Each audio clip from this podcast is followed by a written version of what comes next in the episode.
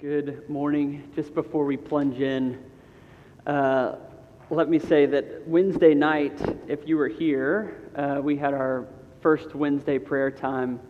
And uh, what you know is that it's, it's like a little taste of heaven in this room. And if you haven't come, I just wanted to highlight I was sitting in the back praying on Wednesday night. And I was like, I just want to invite everyone because for those that are, are not yet a part of that, I'm hungry for it for them. So I just want to tell you, it's a sweet time.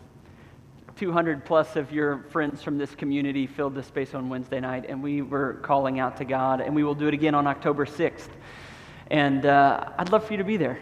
So circle that date, plan for it, be in this room October 6th, 7 p.m. to pray with us. We believe corporate, urgent, unified prayer unlocks, even as it experiences, the presence and the power of God. And so it's a gift. Come and join us. Let me, uh, let me pray for us that God would help us even as we open His Word and engage. Let's pray. Ooh.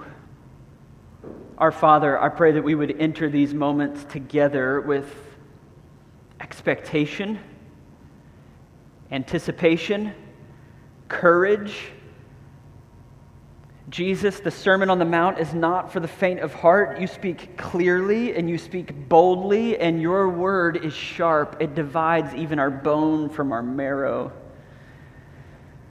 And I pray for all the men and the women in this room right now that you would prepare their hearts and that in these coming moments that they would willingly and eagerly engage in this work, submitting to your word, inviting you, Jesus, to transform our hearts and our lives. I pray that where sexual sin has rooted down into our stories, where it is robbing us of joy, where people have come in feeling like they are in chains to their addiction or to their hidden sin. Uh, I pray, God, that your word would come forward with power and you would set us free. I pray that where we have not honored our bodies and our sexuality in a way that treats treats it as a gift from you that is very precious and valuable, that you would raise our sights and help us to, to see these good gifts the way that you see them, God. Would you come and do this by the power of your Spirit? You're welcomed in this room. We pray it in Jesus' name. Amen.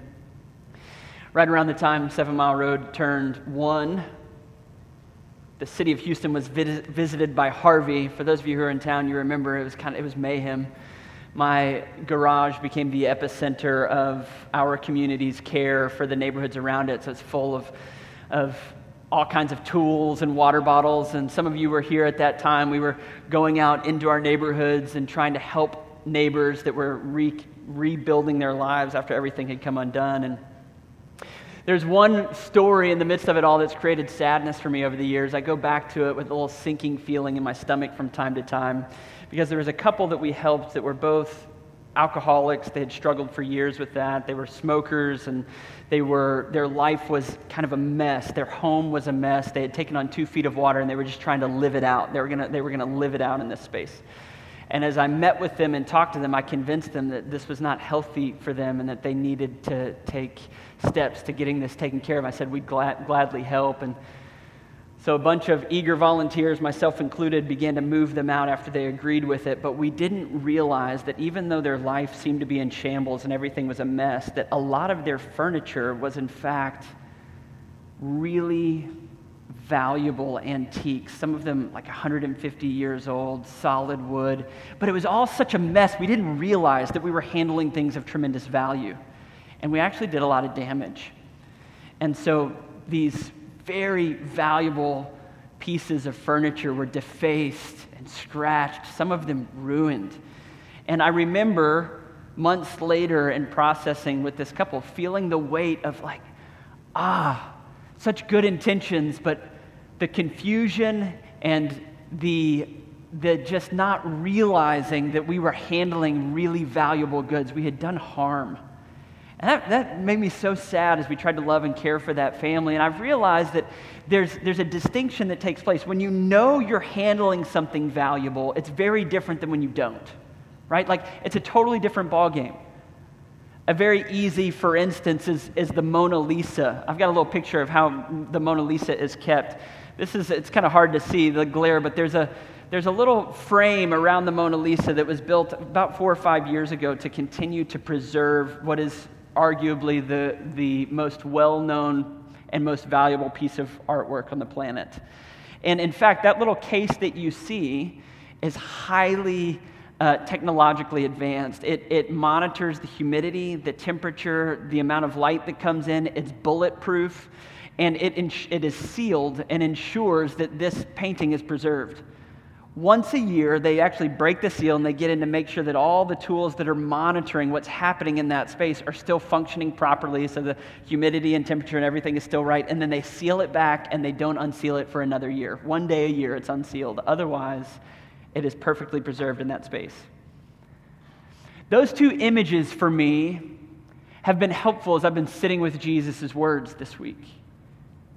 I think they're helpful for us because, in essence, what he is going to say in the Sermon on the Mount in this portion, as he deals with human sexuality, as he deals with your body and mine, and the way that we think about our sexuality and the way that we engage with others, he is going to say that in fact, sex is a, a really valuable gift from God to people. It's precious and valuable. And it is to be handled with care. But the struggle is, as we're studying the Sermon on the Mount, what we have called it is I see things upside down, meaning that culturally, so much of what Jesus is going to say to us is, is actually inverted from what we experience culturally. We live in a day and a time, and in fact, it has been the case throughout human history that we, we invert God's view of sexuality. Something that is precious and valuable and is intended to be handled with care is, t- is treated like a, an animal appetite. It is handled and mishandled and defaced when we treat it like making a turkey sandwich. I'm, I'm hungry, and so I satisfy my hunger I desire this thing, so I'm going to satisfy it in whatever way suits me best. That we as a people are embedded in a moment that is mishandling and defacing a really precious and valuable gift of God. There's lots of ways that I could build that case. I mean, simply stated, just looking at the numbers around pornography should be sufficient to convince us that we, we live in an upside down moment. The pornography industry, it's hard to actually get your arms around how much revenue it generates annually. Somewhere the experts say between 9 and 90 billion dollars a year on this industry. Whatever the number is and all of that, it's, it's pretty safe to say it's bigger than all of the revenue generated by Hollywood each year. That it is pervasive, it is devastating. Uh, and if not full blown pornography, it's just going home and watching the football game and paying attention to the commercials in between. You're going to be sold dish soap and told that you'll have better and more sex if you buy this kind of dish soap, this kind of body spray, drink this beer rather than that beer, that we are so awash in this mindset that treats sexuality like something to be handled and passed around. And as a result, it is it's been defaced, it's been scuffed, it's been mistreated, debased. And so, into that space, Jesus' words, like a, like a splash of cold water, awaken us and call us to something different. He, once again, in this passage, is going to be flying in a way that is inverted from the way that we are invited to see the world. And what he is going to say is this sex has tremendous value. It is incredibly valuable, and for that reason, it must be handled with care. Let's talk about what that looks like by looking back in Matthew 5, starting in verse 27. How do we handle this precious gift with care? The first thing we're going to see in verses 27 through 30 is that we vigorously remove the temptation towards lust. We vigorously remove the, the path that even leads to that sort of devastation. He's going to say, with, with vigor, we must remove it. Look back at verse 27 through 30. He says this You have heard that it was said, You shall not commit adultery. As mentioned in previous weeks, Jesus is teaching through the commandments of the Old Testament and helping kingdom people understand how to fill those commandments up with all of God's intended meaning. So, this is a commandment of God do not commit adultery. And now he's going to say, but this is more than just what you're doing with your bodies. Let's, let's fill this up with all of the intended meaning because this has to do with your mind and your heart and the way that you view the world. He says, but I say to you. Once again, we, we've talked about that phrase, the, the weight of authority in Jesus' words. He's not like the prophets of the Old Testament that says, Thus saith the Lord. He doesn't say that. He says, I say to you. Jesus takes up the authority, and this is what he says I say to you that everyone who looks at a woman with lustful intent has already committed adultery with her in his heart. If your right eye causes you to sin, tear it out, throw it away. It's better that you lose one of your members then your whole body be thrown into hell. And if your right hand causes you to sin, cut it off, throw it away. It's better that you lose one of your members than your whole body go into hell. You see, as Jesus raises the stakes for kingdom people on how to honor God's view of sexuality, he is painting this picture that even the lustful intent needs to be cut off. Which raises the question we, we need to do a little bit of defining work here. We need some definitions because Jesus is saying it's not just enough to honor the letter of the law, you actually have to steer clear of lust itself. Well, what is looking at a woman with lustful intent, as the text says? What is that?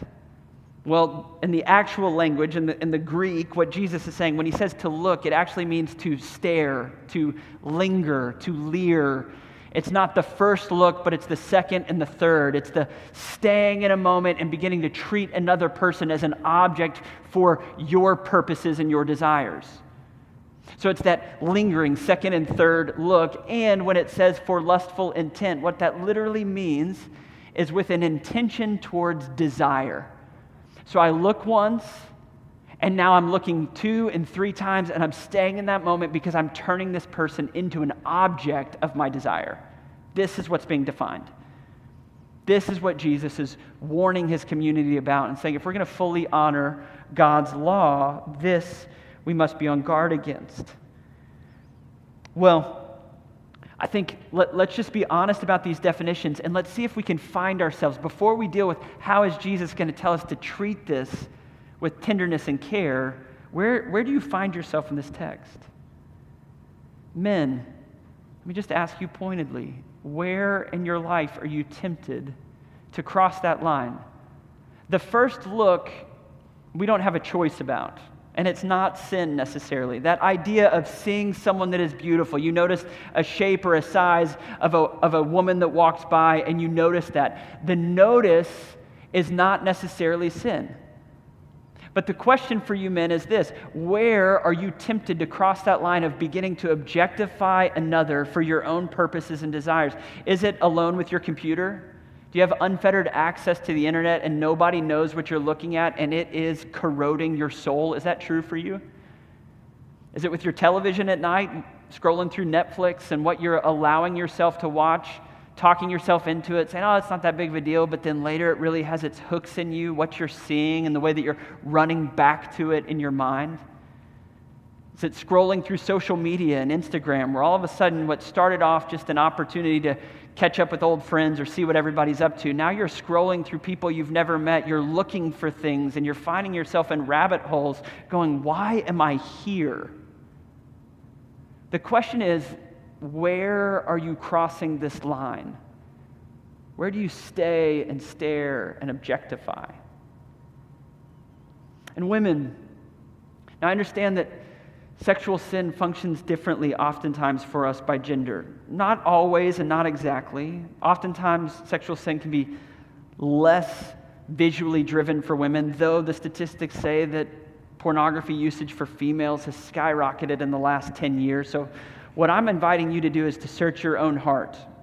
I can't do that, but the Holy Spirit can if you will invite Him. And my question is where are you crossing the line as Jesus is inviting you towards purity and towards wholeness? Are there places and times where you stay and you linger and you consider another based off of what's happening visually? Or perhaps is it not so much that you go that direction, but you do love the looks and you know how to present yourself in such a way that causes men to take notice? highlighting certain parts of you or ways that you present yourself. The, the scriptures would invite you into modesty and wholeness as we, as a community of brothers and sisters in Christ, fly differently than the world does as it relates to our sexuality. So, my question before we get to Jesus' answer is where do we find ourselves in this? Well, as Jesus paints this picture boldly and clearly, he then, did you hear it, uses such really violent language, honestly. Once he identifies it, he says, Cut it off. If your right eye causes you to sin, gouge it out. If your right hand causes you to sin, cut it off. As Dale Bruner said, he said, Better to limp into heaven than to leap into hell. The idea being that Jesus is urgent. Did you hear how freely and consistently he, he, he actually mentions hell in this text and in others throughout our teaching? Jesus believes in hell. And he believes that you can feel the heat of it, particularly around twisted sexuality. Did you hear it? When he said it in verse 29, he says, It's better that you lose one of your members than your whole body be thrown into hell. In verse 30, it's better that you lose one of your members than your whole body go into hell. What he is saying is this that the devastation and the destruction that is future judgment on those outside of God is tasted and ushered into this world when we allow the inverted view of sexuality to shape us. When we give ourselves to these things, we can feel the heat of hell itself nipping at our heels. He is not teaching something that is new and different from the Old Testament. We know this to be true. Proverbs 6 and 7 could be a good place to start. The Old Testament wisdom literature said that sexual sin, it's, it's so enticing on the front end. It's like a, a rush of dopamine, and it blinds you to the destruction that it's smuggling in. All of a sudden, we go, oh, this is so exciting, so enticing. And in that moment, Proverbs actually tells us you're like a lamb being led to slaughter smile on the face, excitement about what this could spell for my pleasure or my fulfillment, but what it's actually spelling is your destruction. Jesus says you're ushering hell in. The Sermon on the Mount is not for the faint of heart. Because Jesus loves us so much. He knows what will destroy you. And because he loves you so much, he doesn't like hem and haw around it. He doesn't go, well, you might want to consider that you should really be careful over here. He loves us enough to go, watch out. This thing will get its hooks in you, and it will not be satisfied until it has laid you waste. This is what he is saying about our sexuality. And so, where do you need to cut it off? Where does it need to happen for you?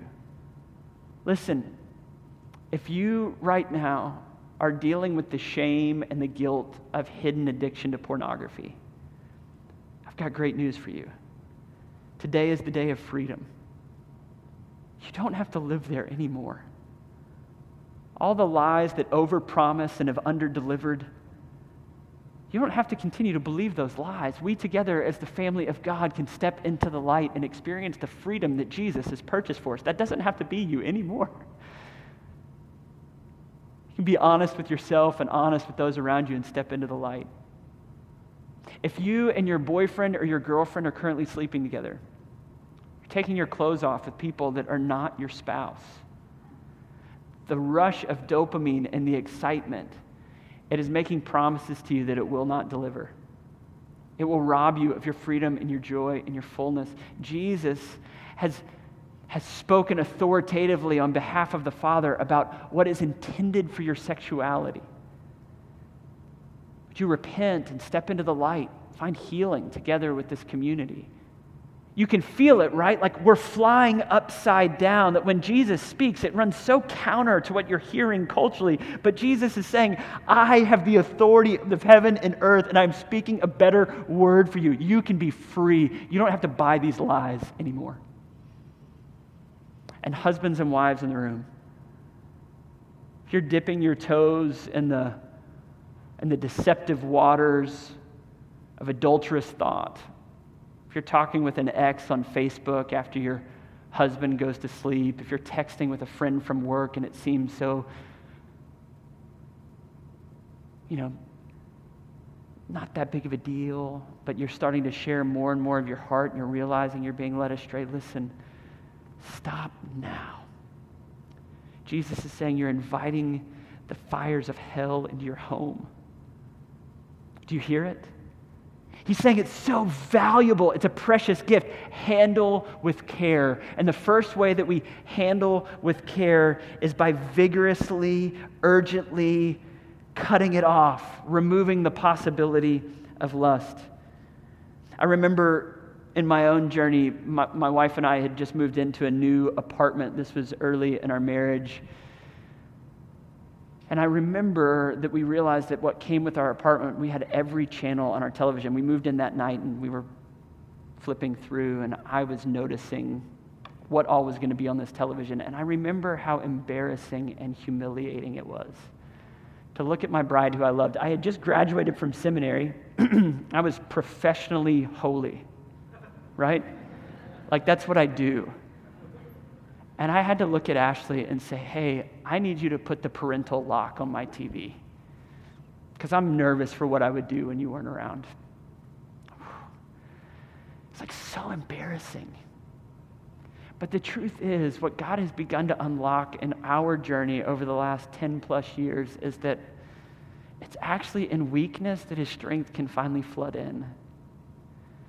If you're playing some game right now, pretending like you have it all together and that temptation is not real, but secretly it's devastating you, would you step into the light? Vigorously cut it off. It's better to not know what's going on with your friends than have Instagram and have your whole body plunge into hell. Better. I'm not saying that everybody who has Instagram is in sin. I'm saying you need to know your heart and where your area of temptation is, and you need to cut it off, whatever it is. This is what Jesus is saying. The second thing that he's going to say in our text, there's two ways, right? He's saying, listen, this is a precious and a valuable gift. Handle with care. The first thing, vigorously resist temptation, cut it off. The second thing is honor God's original intent for marriage. Did you hear it in verse 31 and 32? Look back with me. This is the, the second way that we as people can handle this valuable gift with care. Verse 31 says this It was also said. Now, that's a hint that Jesus is, is treating this next idea as part and parcel of the one he's already talking about. He's saying, While I'm on that train of thought, it's also been said, Whoever divorces his wife, let him give her a certificate of divorce. But I say to you that everyone who divorces his wife, except on the ground of sexual immorality, makes her commit adultery, and whoever marries a divorced woman commits adultery.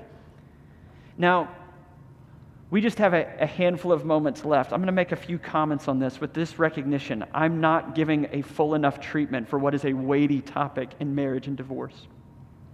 I want to give you some biblical parameters to understand it as we continue to lift our vision to meet Jesus' vision of sexuality and marriage. And my hope is that this will stir up conversation in your house church community as you continue to wrestle with it. So I just want, I want to own that. I, I, this could, this could uh, merit quite a bit more time than we have. But a few comments. One, Jesus has a really high view of marriage. The, the argument, the debate of the day is built off of Deuteronomy 24, 1 through, 1 through 4. And it is a passage that actually teaches about divorce that people are wrestling with. And they're saying, can you have an any cause divorce? Can you get d- divorced for any reason? And that was the debate among the religious leaders of the day. And each time Jesus gets confronted with this question, which is several times throughout the Gospels, he answers by raising their view from beyond just the issue at hand to God's ideal for marriage. In Matthew 19, he's actually going to point to Adam and Eve and say, What God has joined together, let no man separate, meaning that in God's economy, marriage is designed as the, as it were, the, the chamber, this kind of like the Mona Lisa, right? This precious gift that is entrusted of human vulnerability and connection and oneness that is gifted by God. Marriage and its covenant promises becomes the safe place within which we as human beings can promise ourselves to one another. When a man or a woman stands across from you on a wedding day and stands before friends, family, and God and promises, I'll be there again tomorrow. Now we have the safety in which we can truly be unclothed in every way. Meaning, like that vulnerability of, I trust you with all of me because you have promised and you've made a solemn covenant before God that you will live up to your end of the bargain, that this is a safe place to be naked and unashamed. This is God's design. And incidentally, this is why he hates divorce. God hates divorce because it does violence to his good design that creates safety and flourishing and health and wholeness for his children. This is God's good design. And so when Jesus is confronted with the question of divorce, he says, No, no, no, listen, this is not the way it was supposed to be. You're actually supposed to be committed unto death, producing safety and flourishing. He says, except in the case of sexual immorality, there are two biblical grounds, as best we can tell, for divorce sexual immorality and abandonment, as mentioned in 1 Corinthians 7.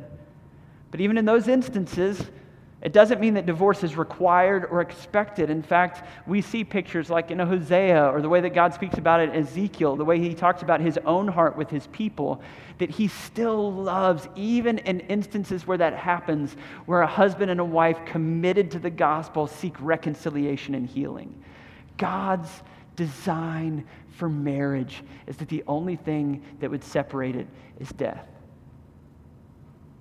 One other note, just to make sure we've read this text clearly, and then we'll, we'll, finish by applying it, is that he also mentions remarriage, that subsequent marriage is tantamount to adultery when it's not a biblical divorce, it says in this text. There's two ways to read this biblically, and I'm not going to fully defend one or the other. I just want to put them before us to wrestle with because I think what it does is it helps us see the high view that God has for marriage.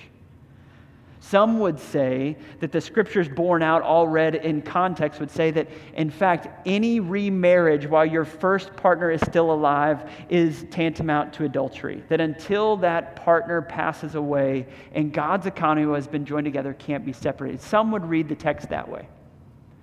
Some also, both Bible believing wrestling, and I'm, uh, like I said, I just want to put it before us to wrestle with. Some would say where there is a biblical grounds for divorce, there is also biblical grounds for subsequent remarriage. Whichever it is, what I want us to feel is it's inverted, it's different than what we are taught, what, what the culture would invite us to believe.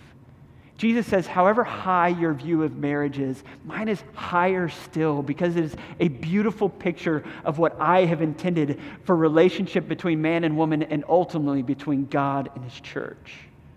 This is God's design for marriage. This is God's design for your sexuality. And so it brings us to, to a final question. And I want us to be honest here. Like, do you feel it? the Sermon on the Mount, the Sermon on the Mount, he, he doesn't sidestep issues. This is not for the faint of heart. You might be feeling a little uncomfortable depending on who you're sitting next to. And listen, don't miss this point. Don't miss this opportunity. What do we do when confronted with this vision and we realize that our sexuality has already been grossly mishandled? It's scuffed and defaced we have sacrificed God's view for our own pleasure and simplicity, where we, where we feel the conviction of the Spirit and the weight of Jesus' words and the context of a broken world. What do we do? I've got good news. And I want us to just to look briefly at Ephesians 5 as we think about this, this view that as Jesus talks about marriage, ultimately what, we are, what he is referring to is his own relationship with the church. I just want you to hear what he is doing on behalf of the church, particularly in the places where, they, where we feel that we have been defaced, mishandled. Ephesians 5 25 and following, it says, Husbands, love your wives as Christ loved the church. And then he begins to describe how Christ loves his bride, how he views marriage. And this is what he says He gave himself up for her it's reference to his death. He died for her. He, dis- he died to purchase you. His blood was shed to purchase your sinful and scuffed soul. And this is what it says that purpose statement, that he might sanctify her. having cleansed her by the washing of water with the word, so that he might present the church to himself in splendor, without spot or wrinkle or any such thing, that she might be holy and without blemish. The reality is this that the love of Jesus as our great heavenly groom coming for his bride is that he is the master craftsman that can and does refinish that which has been scuffed and mistreated. He is the one that in the book of Revelation stands over all of the created order and he says, Behold, I make all things new. That would include your flawed, sinful heart and mine as we come to Jesus and we recognize, oh, we have done great harm to your intended purposes for our bodies and our communities. But as we confess that, He is faithful and just to wash us and to make us pure and clean. And so, it's a precious gift that's been entrusted to us as a people the gift of our sexuality. Will we handle it with care? Quickly confessing where we have done harm and violence to God's intended purposes. Receiving His grace and His cleansing as He makes us fresh and new. And let's go on a journey as a community to pursue the vision that God has for the wholeness of our sexuality, both in our singleness and in our marriage. Let me pray for us.